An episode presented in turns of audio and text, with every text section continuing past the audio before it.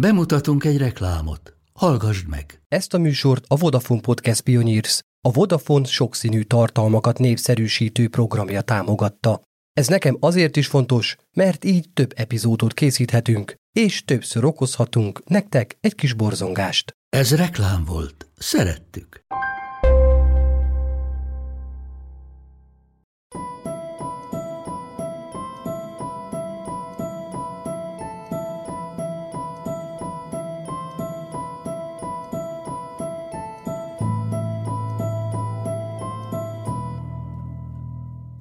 kétezer-tizenkettő. januárjában Victorino Chuát otthonában, az angliai Stockportban tartóztatták le gyilkosságért.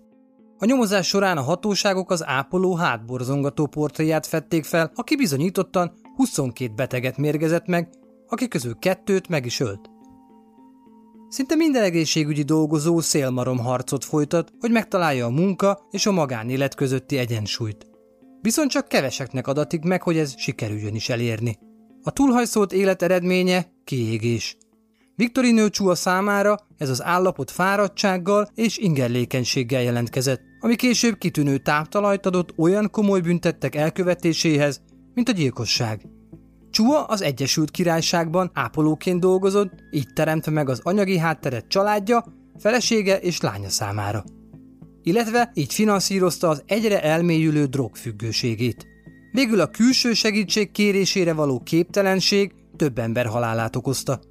Chua áldozatai nem az elsők voltak, akik túlhajszolt ápolók, nővérek kezei által vesztették életüket, de a története tökéletes bizonyíték arra, hogy milyen maradó gonoszságokat lehet elkövetni pillanatnyi megpróbáltatások, nehézségek hatására. Sziasztok! Szatmári Péter vagyok, és ez itt a BűnTények Podcast. Egy tisztán valódi bűnesetekkel foglalkozó műsor, magyarul. Lássuk a részleteket! Victorino Chua egyike korunk hírhedt gyilkosainak, aki több mint húsz kórházi beteget mérgezett meg Anglia északi részén. Megpróbáltatásokkal teli útja alatt, amíg a Fülöp-szigetekről Angliába érkezett, többször is jelét adta a benne rejlő gonoszságnak. Annak, ami végül a kétezer-tizenegyes Stepping Hill kórházban történt mérgezésekben csúcsosodott ki. Victorino Chua ezerkilencszázhatvanöt. október harmincadikán született a Fülöp-szigeteken. Családja hat gyermekéből a harmadikként. Így jól tudta, mit jelent elhanyagolt középső gyereknek lenni. De nem csak Victorino kapott kevés törődést a családban. Apjuk, Angel Juanitán, Viktor anyján kívül három másik nővel is házasságra lépett, ami igencsak megosztotta a figyelmét, hisz minden házasságból származott gyermeke. Bár anyagilag az összes családját támogatni tudta, figyelmével viszont igencsak fukarul bánt, ami miatt Viktor neheztelt rá. Sajnálatos módon édesanyja Juanita sem jeleskedett, mint anya. A lehető legkevesebb időt töltötte a gyermekeivel. Ahogy arra később Chua visszaemlékezett, igazából úgy tartották őt és testvéreit, mint az állatokat. Valószínű, hogy ez a gyermekkori trauma okozta későbbiekben a kamaszkori kicsapongásait. A középiskolai éveiben belevetette magát az alkohol és kábítószerek világába, és az azokat kéz a kézben kísérő életstílusba. A jövőjével akkor mit sem törődött. Nem úgy, mint nagyanyja, aki gyámjaként igyekezett Chuát az egészségügyi szektor irányába terelni. Unokája viszont nem szeretett volna ápoló lenni, ezért ígéretet tett neki, ha megszerzi az ápolói bizonyítványát, fizeti neki, hogy tovább tanulhasson orvosnak. Ez sem izgatta fel, mindaddig, amíg ezerkilencszáznyolcvanhatban mindössze huszonegy évesen nem látta apját szívrohamban meghalni. Nagy érzelmi hatást persze nem gyakorolt rá, viszont ráébresztette őt valamire.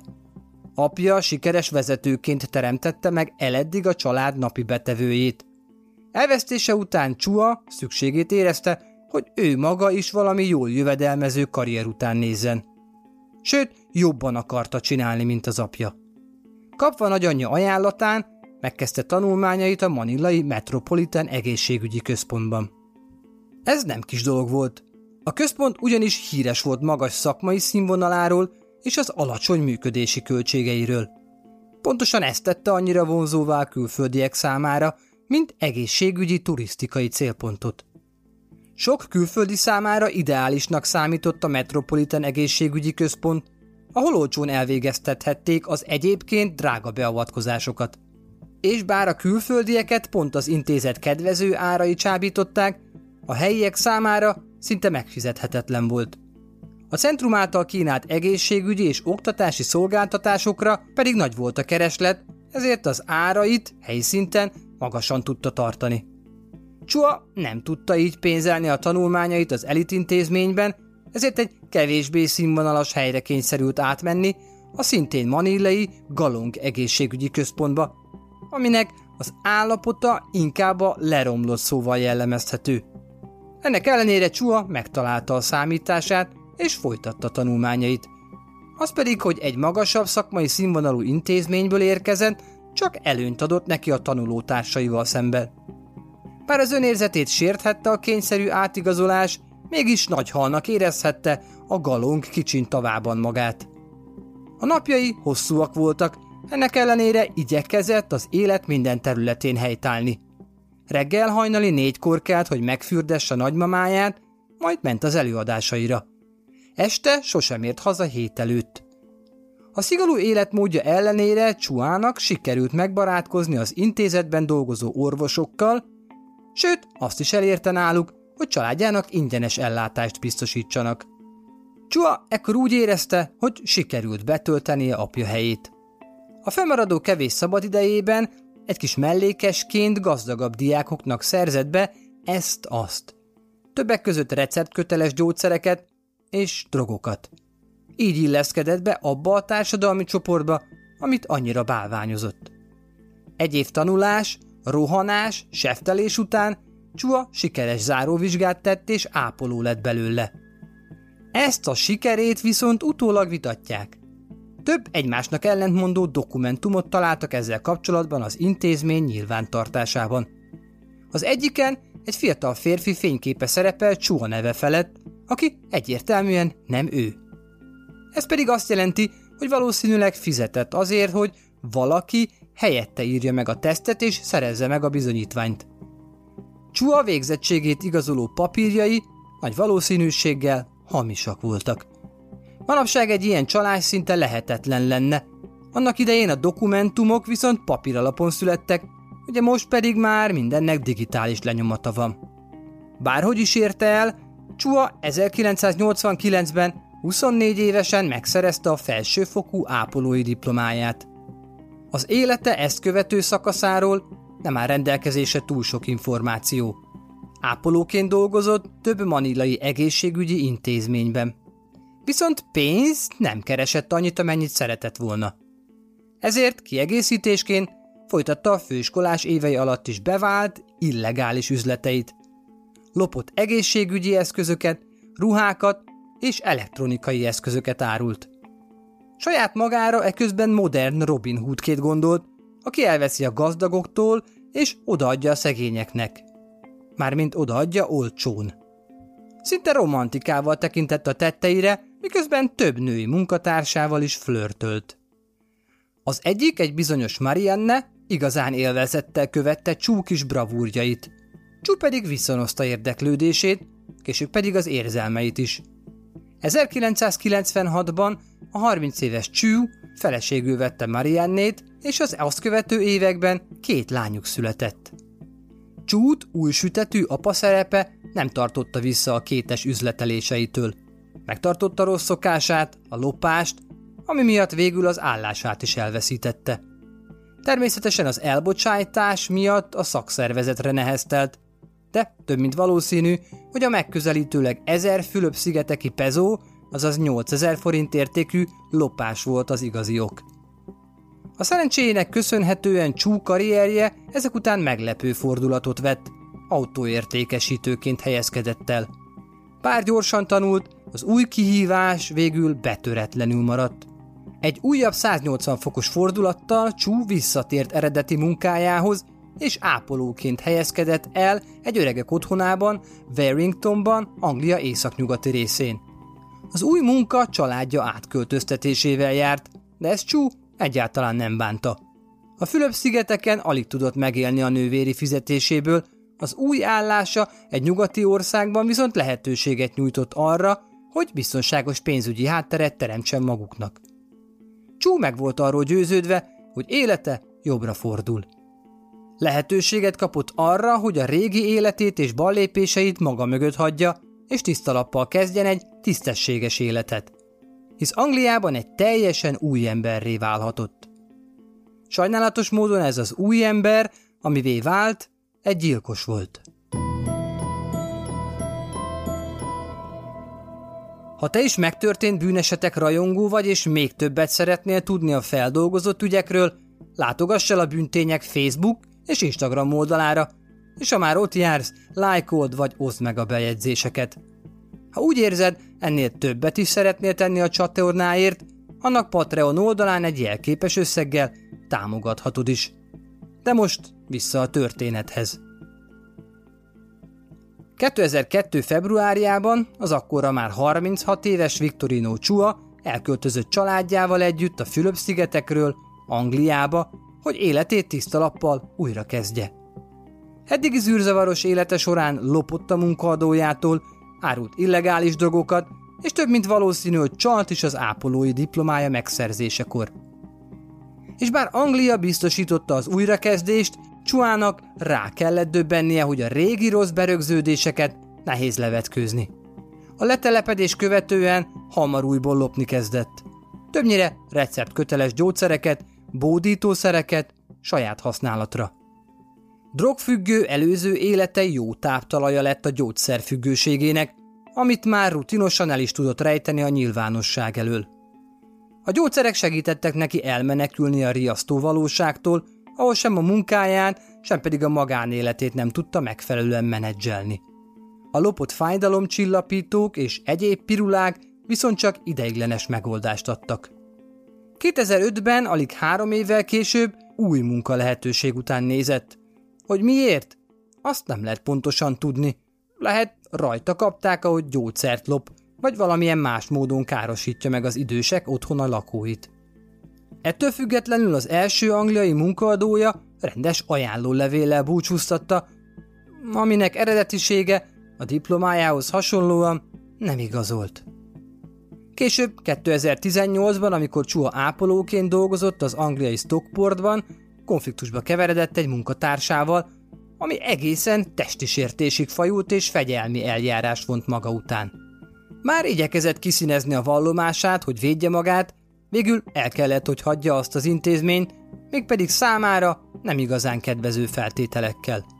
A következő munkája viszont ennél is rosszabb véget ért.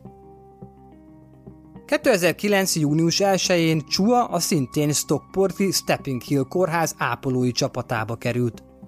Ma ez a kórház a kb. ötezer-hétszáz dolgozójával közel félmillió beteget lát el évente. Amikor Chua alkalmazásáról döntöttek, a külföldről érkező nővérek vizsgálatát és értékelését az angliai ápolói és szülésznői tanács, röviden en em cé látta el. Az en em cé hivatalnokai már előzőleg megvizsgálták Chua útlevelét, munkatapasztalatát és képesítését igazoló iratokat. Nem találtak semmi kivetnivalót. Bár meg lehet, Chua visszatartotta a Fülöp-szigeteki fegyelmi eljárásairól szóló információkat, az en em cé végül arra a következtetésre jutott, hogy a bemutatott bizonyítványok és képzési igazolások elégségesek.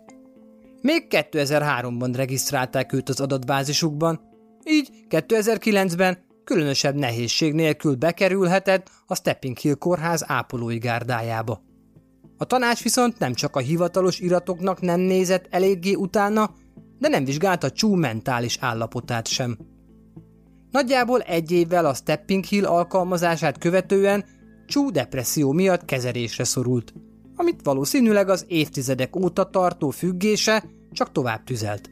Altatókat szedett, valamint fájdalomcsillapítókat térd és hátfájdalmaira. A terápia viszont semmit sem segített, Chua nem változtatott az életvitelén.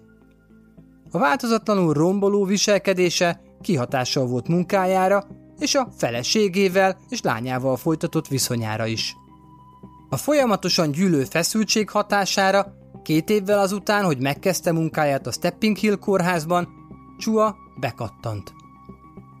kétezer-tizenegy július hetedikén a negyvennégy éves két gyermekes édesanyát, Tracy Ardent enyhe, alsó légúti fertőzéssel vették fel a Stepping Hill kórházba. Az első vizsgálatokat követően biztosak voltak abban, hogy a harminckét éves kora óta szklerózis multiplexben szenvedő nő hamar felépül majd a korból, és hazaengedhetik.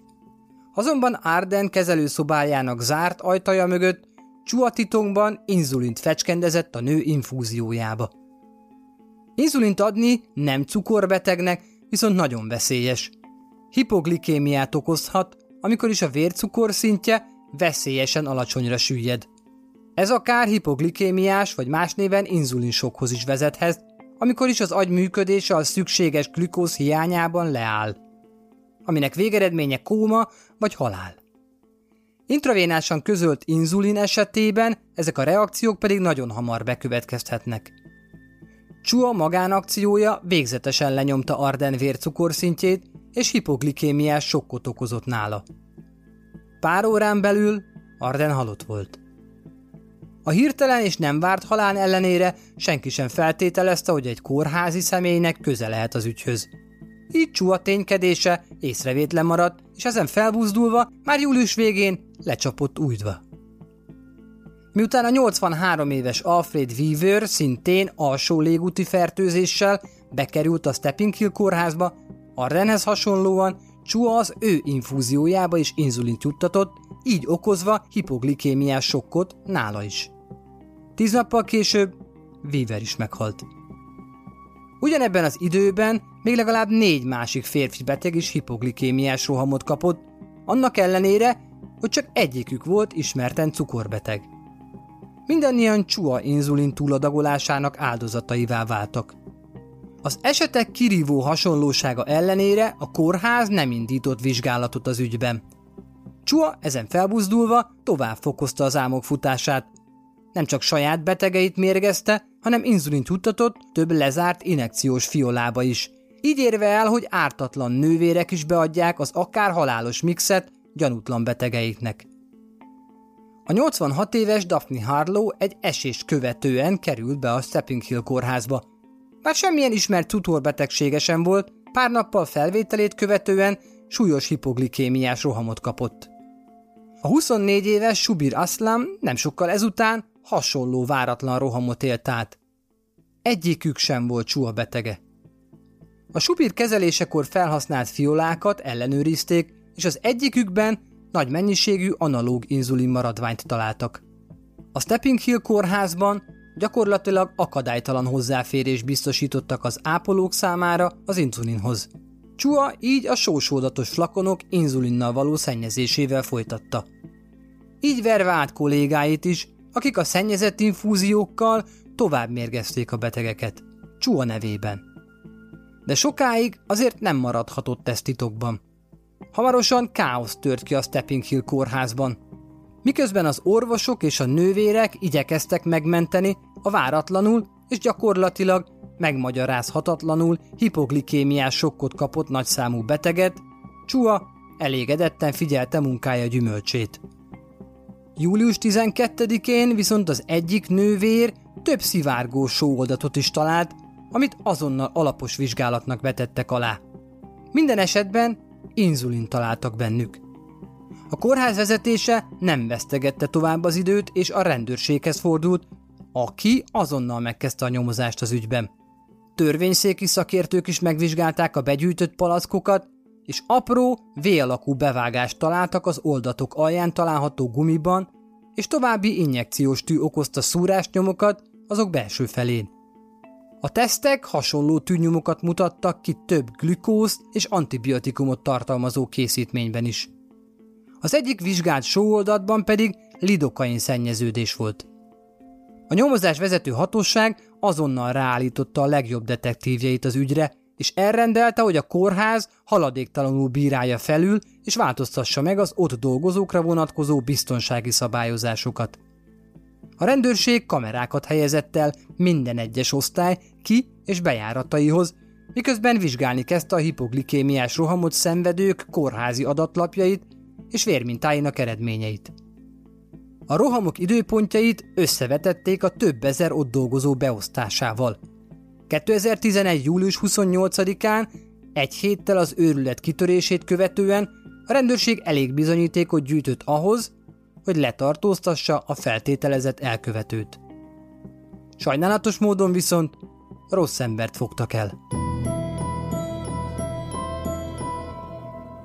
Ha tetszik a történet, és nem csak az orvosi esetek érdekelnek, kövesd a csatornát Facebookon, Instagramon, és ahol hallgatod a podcastjeidet. Ha csupán csak az orvosi krimikre buksz, akkor is azt ajánlom, hogy kövesd a BŰNtények Podcastet, mert garantáltan műsorra kerül még pár csavaros és megrázó gyilkossági eset az egészségügy rejtett sarkaiból.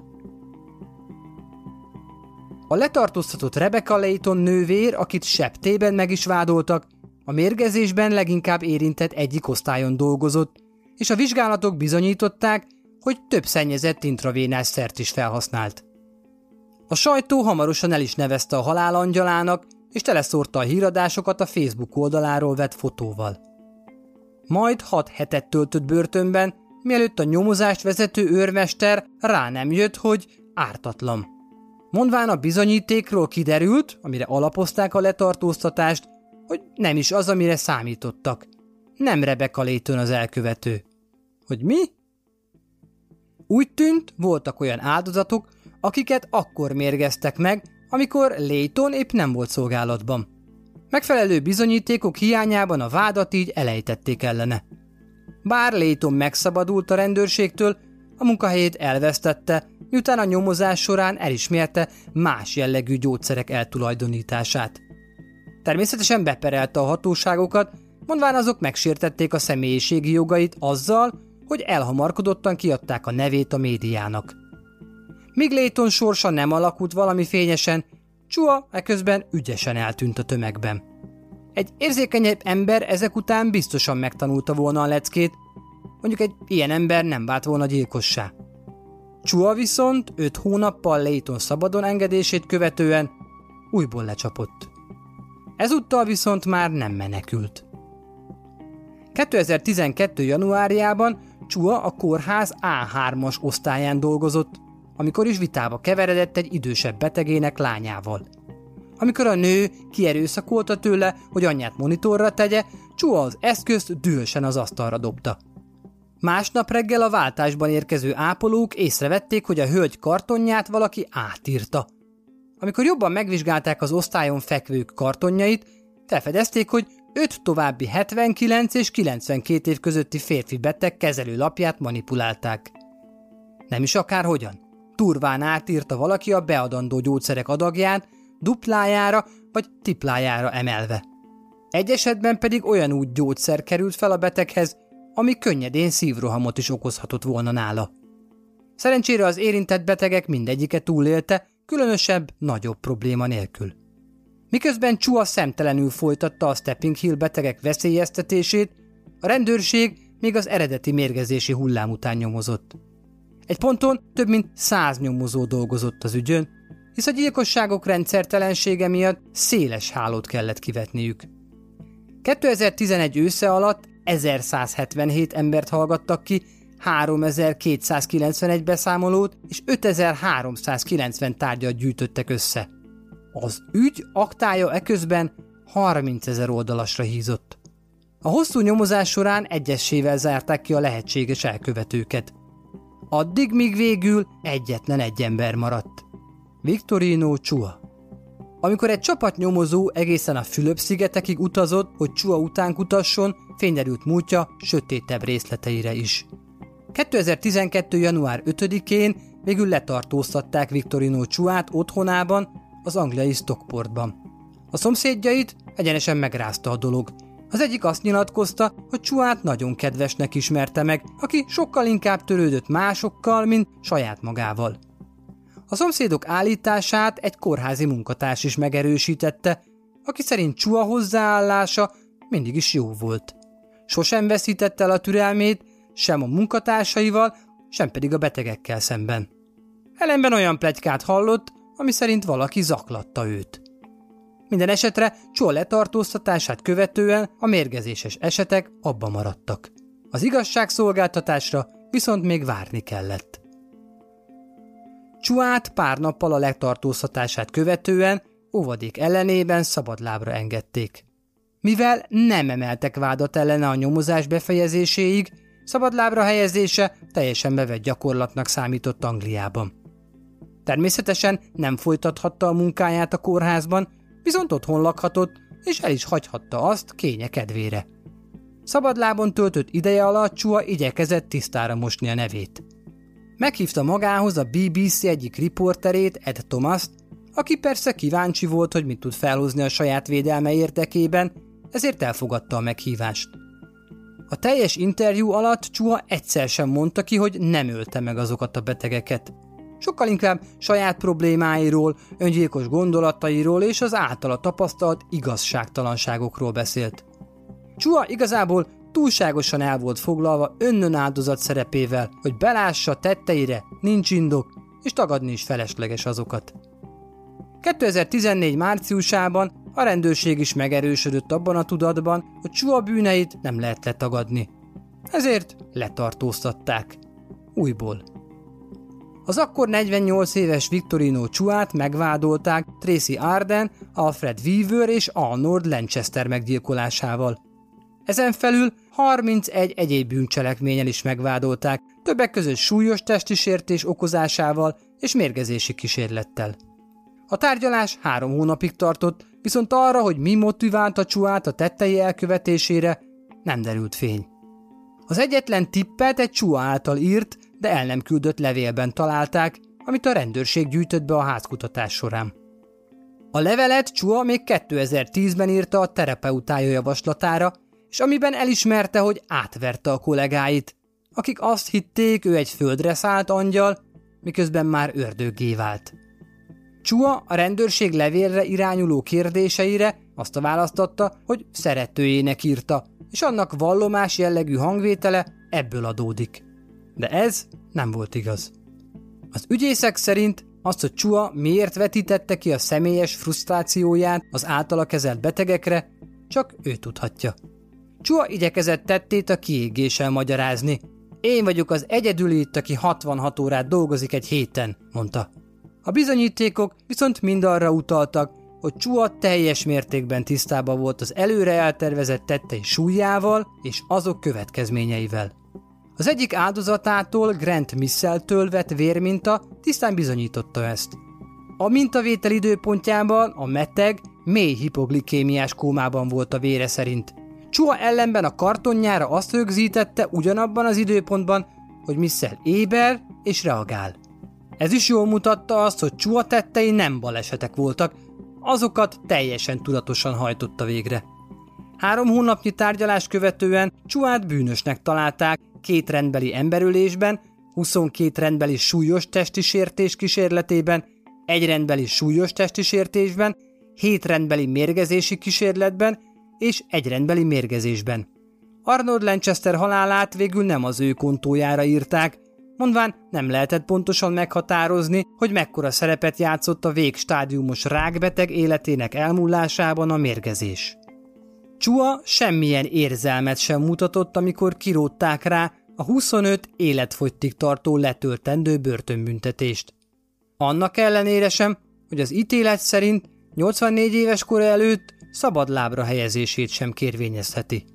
Chua esetére válaszul az en em cé átvilágította az összes Angliában dolgozó, de Európán kívül tanult ápolót, akik közül tizenegyezer-ötszáz származott a Fülöp-szigetekről. A több ezer átvizsgált személynél mindösszesen négy, azaz négy esetben derült ki, hogy a papíraik hamisak. Victorino Chua valóban egy kiugró eset volt. Megdöbbentő történetét valószínűleg a traumatikus gyerekkora, a folyamatos droghasználata és a mentális betegségre való hajlama alakította. Amíg a legtöbb ápoló elhivatottságból dolgozik, őt valószínűleg apja sikereinek túlszárnyalása motiválta. A szenvedő és elesett embertársain segíteni akarás hiánya nagymértékben hozzájárulhatott az igényesnek indult ápolói karrierjének kisiklásához. Sajnos azt nem tudjuk, Chua miért ölt, és valószínűleg nem is tudjuk meg soha. Talán ha az élete korai szakaszában elkövetett bűneiért méltó büntetésben részesül, vagy ha az időben felismert mentális zavarát megfelelően kezelik, elkerülhető lett volna, hogy története több ember halálával végződjön. Sajnos ez nem így történt, és Chua áldozatai már nem térhetnek vissza. A mérgezésének egyik áldozata egy későbbi interjújában így írta le az esetet. Éjszaka álmomban a kórházi ágyban fekve kaptam a hipoglikémiás rohamot. Persze ezt akkor nem tudtam. Felébredtem, szakadt rólam a víz, annyira, hogy a pizsamám már tocsogott az izzadságtól. Borzasztóan és irányíthatatlanul remegtem. Nagyon féltem. Odahívtam egy ápolót, hogy mondja el, mi történik velem. Victorino Chua volt az, aki odajött hozzám. Nagyon csendes volt. Halkangon annyit mondott, hogy semmi olyan nem történik, amitől félnem kellene. Viszont nem tett semmit, hogy megnyugtasson. Teljes csendben tette, amit tennie kell. Olyan nagyon klinikai módon. Elmondta, hogy hipoglikémiás rohamom van, olyan, mint ami előző este egy másik betegnél is volt. Igazából az eset után rémültem meg igazán, amikor láttam a róla szóló híradásokat és hallottam a történetét. Miért nem ölt meg aznap éjjel? Minden lehetősége meg lett volna rá, és mégsem tette. Az elmúlt négy évben nem telt el egy nap se, hogy ne gondoljak erre. A BŰNtények Podcastet megtalálod Facebookon és Instagramon, valamint hét különböző platformon is hallgathatod, vagy támogathatod Patreonon. Figyeld a posztokat, és sok hátborzongató igaz történet vár még elmesélésre. A következő epizódig, sziasztok!